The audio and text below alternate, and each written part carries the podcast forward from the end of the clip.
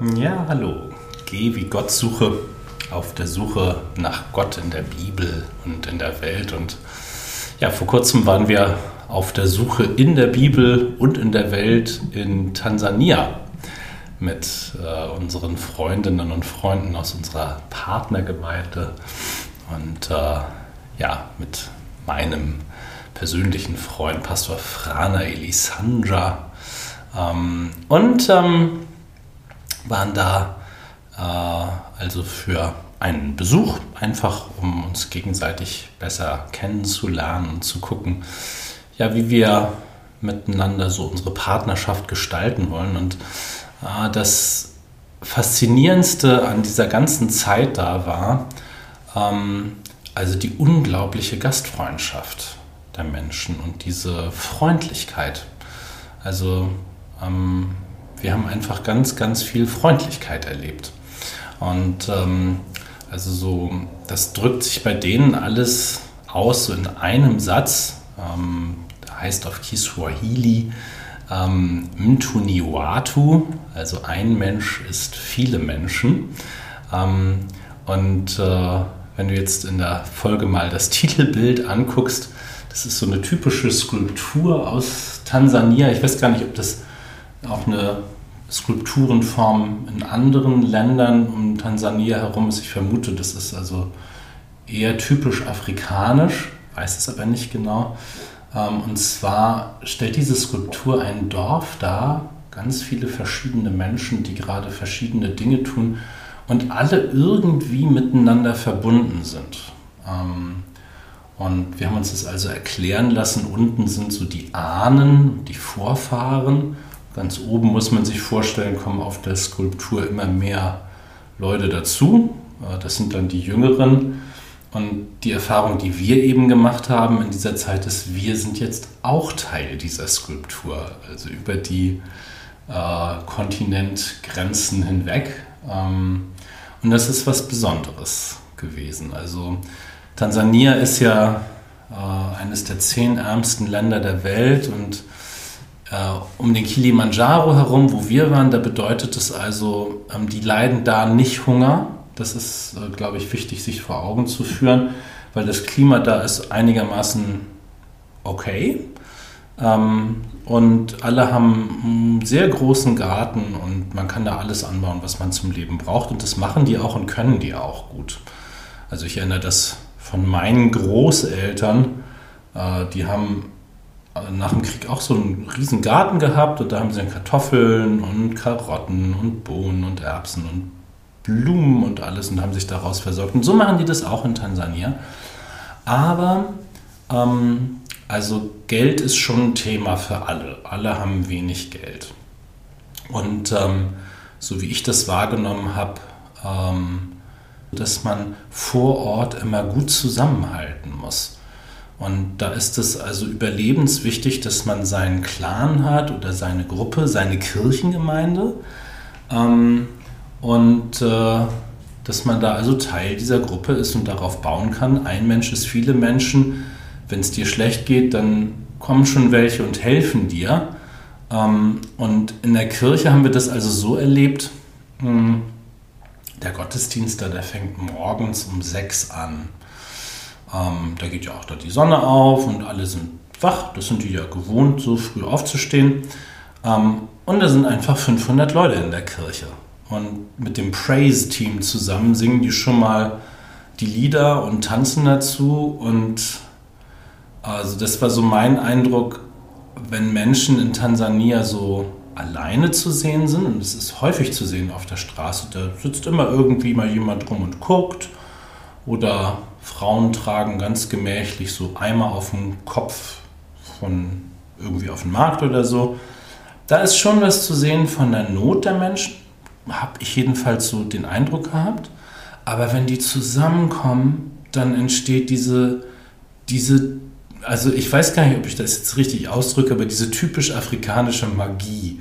Also vorne singt das Praise-Team und dann kommen einfach ein paar Leute auf die Idee und tanzen mal vorne mit ohne dass das geplant war. Und dann tanzen die aber auch alle gleich und ähm, im gleichen Rhythmus so. Und plötzlich, wie von Zauberhand, wechseln die dann die Richtung und heben das linke Bein und wieder zurück und so. Also wundervoll. Und man sieht einfach, wie gut denen das tut. Und wir haben also mit, den, ähm, mit dem Bischofsvertreter vor Ort gesprochen und mit den Distriktpastoren und vielen Menschen, so, die in der Kirche da leiten. Und die sagten uns alle, die Menschen kommen da nicht in die Kirche wie bei uns irgendwie, ich vermute, um schöne Musik zu hören ähm, oder eine interessante Predigt oder so oder so ein Impuls fürs Leben, ähm, was ich alles total gute Gründe finde, um in die Kirche zu gehen und in den Gottesdienst, sondern die sagen, die kommen in den Gottesdienst, weil die einmal in der Woche vergessen wollen, dass alles ziemlich schwierig ist. Und die wollen einmal in der Woche hören, dass einer sie einfach durch und durch liebt und für sie da ist. Und das ist der Sinn von Gottesdienst und Kirche. Und deswegen haben die kein Problem damit, vier Stunden Gottesdienst zu feiern, von sechs bis zehn ungefähr. Und dann gibt es erstmal Frühstück und Kaffee und Ingwer Zimt Chai, mein, mein Lieblingsgetränk seitdem, koche ich jeden Tag, müsst ihr unbedingt machen. Rezept sage ich euch gleich noch. Ähm, und, ähm, und danach war das jetzt an mehreren Sonntagen so, dann gab es Chorwettbewerbe, dann bleiben die alle in der Kirche, quatschen ein bisschen und so. Und danach ähm, ist dann nochmal sechs Stunden Chorwettbewerb und auch die ganze Zeit singen und tanzen und so. Ähm, und ich muss sagen, ich bin am Ende von so einem Tag auch einfach froh gewesen. So grundsätzlich zuversichtlich und froh. Also das fand ich wirklich beeindruckend. Und hat mir einfach auch gut getan und offensichtlich den Menschen da auch. So, also im Tuniwato. Ein Mensch ist viele Menschen. Und das hat aber auch eine Kehrseite, dieses Sprichwort, die haben wir auch mitbekommen. Und zwar ist es so, ähm, da gibt es keine Kirchensteuer oder so, sondern die Kirche lebt von der Sonntagskollekte. Und da ist genau festgelegt, wer wie viel von dieser Sonntagskollekte bekommt. Ähm, und äh, und alle müssen was spenden. Und dann wird äh, mit, mit so kleinen Briefumschlägen gespendet, da steht dann dein Name drauf. Und die Kirchengemeinderäte wissen genau, wer wie viel gespendet hat. Und wenn das nicht genug ist und wenn die den Eindruck haben, da ist zu wenig drin, ähm, dann wird da auch nachgefragt und dann gibt es auch mal Hausbesuch. Und dann wird nochmal geguckt, ist das eigentlich wirklich so nachvollziehbar, dass da jetzt wenig drin ist. Also die persönliche Erfahrung habe ich auch gemacht, dass wenn ich so aus der Reihe getanzt bin, irgendwie, ohne das jetzt zu wissen, keine Ahnung, ich habe mich beim Essen in der falschen Reihe eingestellt oder an der falschen Position oder so, dann kommen immer gleich fünf, sechs Leute und schieben dich sanft, aber deutlich dahin, wo du hingehörst. Ne? Also du hast da gar keine Chance, so auszubrechen aus der Gruppe.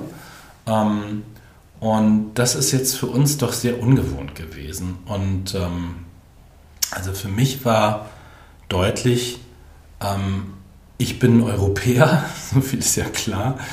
Und dieser Individualismus, den wir hier pflegen, also zu gucken, was passt eigentlich zu mir, welchen Weg will ich gehen, welche Bedürfnisse habe ich eigentlich, kann ich die zusammen mit anderen befriedigen und so, also so ein, als dann so ein Interessenausgleich entsteht, ne? dieses ständige Diskutieren und Abwägen und immer wieder neue Entscheidungen zusammenfinden das passt total gut hierher, aber das passt, finde ich, gar nicht so gut nach Tansania, weil die da gar keine Zeit für haben. Die müssen einfach gucken, dass die das Leben organisiert kriegen. Und das ist sehr aufwendig, wenn alles drumherum nicht so gut organisiert ist. Also man muss einfach gute Netzwerke haben, viele Leute kennen, wissen, wo ist jetzt gerade ein Maisfeld, was abgeerntet worden ist und wo man dann Maispflanzen für die Kühe herkriegen kann. Und dann muss man das auch schnell holen, wenn man weiß, wo das ist. Und dann schnell das Geld dafür organisieren. Ne? Ähm, also das ist schon anders als hier. Ähm, und ähm, also hierarchischer, dadurch auch effektiver im Sinne von schnell Entscheidungen treffen. Mm, aber das passt total gar nicht nach Europa und vor allem nicht nach Deutschland. Was mir auffiel ist, also, dass uns allen, das wusste ich schon vorher, aber da merke ich es an der Stelle nochmal ganz deutlich, ja, die Nazi-Zeit, die Zeit des Nationalsozialismus noch voll in den Knochen steckt.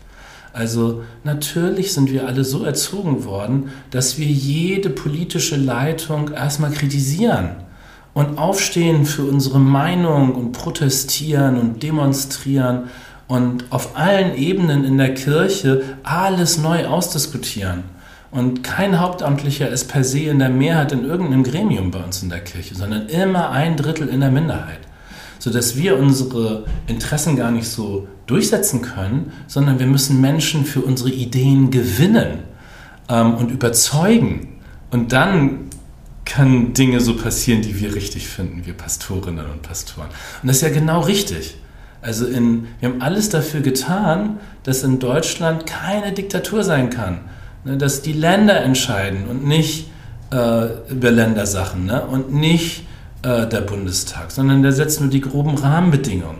So, und in der Kirchengemeinde heißt das ja, der Pastor wird ständig kritisiert, so von allen. Und das ist ja auch richtig so, das muss ja auch so sein. Ähm, und äh, so dass das so das eine, was, was, wo ich merke, das passt total gut zu uns, aber die Geschichte haben die Leute in Tansania gar nicht gehabt. Also im Gegenteil, die hatten ja die Geschichte des Kolonialismus und, ähm, und haben sich davon, von dem Kolonialismus befreit. Und da haben die das sehr gebraucht, dass es da Menschen gab, die das in die Hand genommen haben und charismatische Leitungsfiguren waren und denen sie auch folgen konnten. Ähm, so, also das ist so das eine. Und das andere, was mir auffällt, ist, so gemeinsam in einem Rhythmus laut zu singen und zu tanzen und alle gleich, das haben uns die Nationalsozialisten auch versaut. Das geht gar nicht mehr in Deutschland. Ähm, also stell mal vor, 500 Leute würden im gleichen Takt tanzen und singen. Da kriegt man es doch schon eher mit der Angst. Die kann man ja verführen. Und wir wissen, dass das hier passiert ist. So, ähm, und das haben wir den Leuten in Afrika gesagt und das leuchtete denen auch ein. Da bekamen sie also schon ein größeres Herz für uns, weil wir Deutsch, gerade wir Deutschen gelten ja als unmusikalisch, humorlos und ständig nörgelnd ne, bei denen. Und ähm, aber jetzt haben die kapiert, warum das auch so sein muss. Ne? Also das fand ich, oder jedenfalls aus meiner Sicht, ähm, vielleicht siehst du das ja anders, kannst mir gerne schreiben. Aber das fiel mir so auf, dass dieses intergenerationelle Trauma Nationalsozialismus da ganz viele Spuren hinterlassen hat. Ja, also das war so Gottesdienst und dann ist es aber so, ähm, die sind einfach unglaublich gastfreundlich. Also wenn du da wo zu Gast bist, machen die einfach erstmal ein ganzes Zimmer für dich frei. Und der, der da drinnen geschlafen hat, schläft halt irgendwo bei jemand anderem mit im Bett oder auf dem Boden oder so.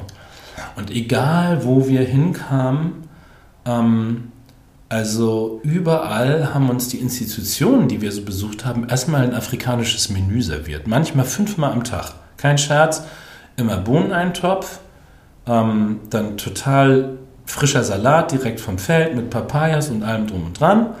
Ähm, dann gab es natürlich immer Reis und Kochbananen und äh, Hühnchen. Soße und zum Nachtisch Melone. Äh, voll, voll lecker und sehr gesund. Wir haben alle abgenommen in der Zeit. Ähm, obwohl wir so viel gefuttert haben. Also so das sehr, sehr gastfreundlich. Und sehr interessiert an Etikette. Also so der Ablauf einer, einer Gruppensituation ist schon sehr genau festgelegt, wer was wann zu sagen hat. Und am Ende, und das ich immer, das fand ich immer sehr beeindruckend, war immer so eine Phase der Wertschätzung. Also wenn wir wo zu Besuch waren, dann war ganz klar, am Ende musste ich oder ja, jemand für unsere Gruppe, aber meistens guckten die dann zu mir, ähm, ein Word of Appreciation sagen. Also wir mussten wirklich unsere Wertschätzung nochmal und unsere Dankbarkeit offiziell und in Worten zum Ausdruck bringen und am besten noch in einem Geschenk. Also das fand ich, fand ich schön. Ähm, ja, also das sind so Eindrücke gewesen. Ich mache gerne High Five und Tansania und ich vermute aber auch Afrika ist High Five Paradise. Also erstmal ein hoher High Five, so in die Hände geschlagen, dann sinken die Hände zu einem für uns gewohnten guten Tag. Dann zieht man die Finger so ein bisschen auseinander, dann reiben die Daumen aneinander und dann zieht man die Hände mit so einem Ruck so auseinander und sagt dazu Buana Jesu Asifiwe, nämlich gelobt sei der Herr Jesus Christus. Wundervoll. Also mit Lust den Herrn loben. Miteinander. Beim Handshake. Also das war wirklich was ganz, äh, ganz Schönes. Ähm, ja, also mh, mm, wir wollen auf jeden Fall wieder hinfahren ähm, und äh, haben mit unseren Partnern, Partnerinnen vereinbart, welche Projekte wir so miteinander anpacken wollen. Und uns ist aufgefallen, als wir dann zu Hause waren und unseren, unsere Partnerschaftsvereinbarung angeguckt haben, dass da ganz viele Vorschläge drin sind, wie wir die Menschen dort finanziell unterstützen. Hm, aber es steht noch nicht drin, wie die uns unterstützen und das tun sie. Also alles das, was ich euch jetzt gesagt habe, das tun die ja für uns. Ich habe bloß den Eindruck, das passiert eher so zwischen den Zeilen und ist so, ist so unter dem, was man in so einen Vertrag oder so, so, ist so zwischen dem, was man in so einen Vertrag, also in so eine Vereinbarung reinschreiben kann. Ähm, ja, also äh, ich bin reich beschenkt worden ähm, mit Freundschaft, mit ich gehöre jetzt zur Familie, wir gehören jetzt zur Familie.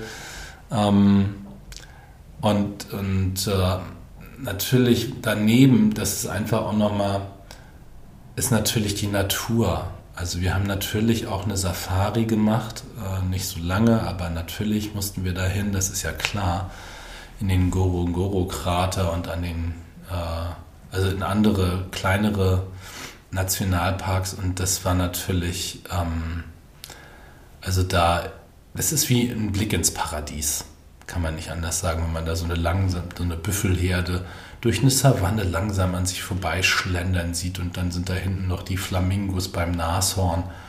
Äh, das ist schon wundervoll. Und gleichzeitig war deutlich, der Pastor, dem wir das also ermöglicht haben, da mitzukommen, ähm, der sagte, er war da noch nie. Und er ist ja da aufgewachsen und er meinte, die anderen aus der Kirchengemeinde waren da auch noch nie, weil keiner hat Geld, sich das zu leisten. Ja, ähm, also so, das sind so die Eindrücke insgesamt. Die Leute sind unglaublich gut im Improvisieren, lachen und singen sehr viel ähm, und sind dabei ganz, ganz freundlich. Also wir waren auf dem Markt das, da wirst du von allen Seiten gedrängelt, geschubst, gedrückt. Das ist relativ laut auf dem Markt und keiner meckert. Alle bleiben so ruhig. Ne? Auch der Strom fällt ständig aus, alle bleiben ruhig. Die Straßen sind im Vergleich zu hier eine Katastrophe. Also die Schlaglöcher sind ungelogen halben Meter tief und du musst wirklich ein Rallye-Künstler sein, um dein Auto da heil durchzukriegen. Und das sind die auch alle. Ähm, ganz ruhig. Also Pole Pole heißt das auf Suahili im Masuche. Ähm, und äh, unsere erste Erfahrung im Flugzeug war so unangenehm.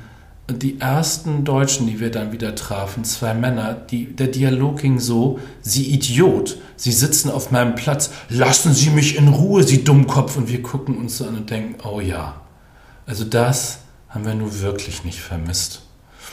So, was ich vermisst hatte und was ich merke jetzt nach ungefähr eineinhalb Monaten wieder hier in Deutschland sein, ist ähm, dieses viele Reden über die eigenen Wahrnehmungen, Gefühle, ähm, unser ständiges Reden darüber, wie machen wir das, äh, wo, wo geht die Reise hin, lass uns das mal abstimmen miteinander.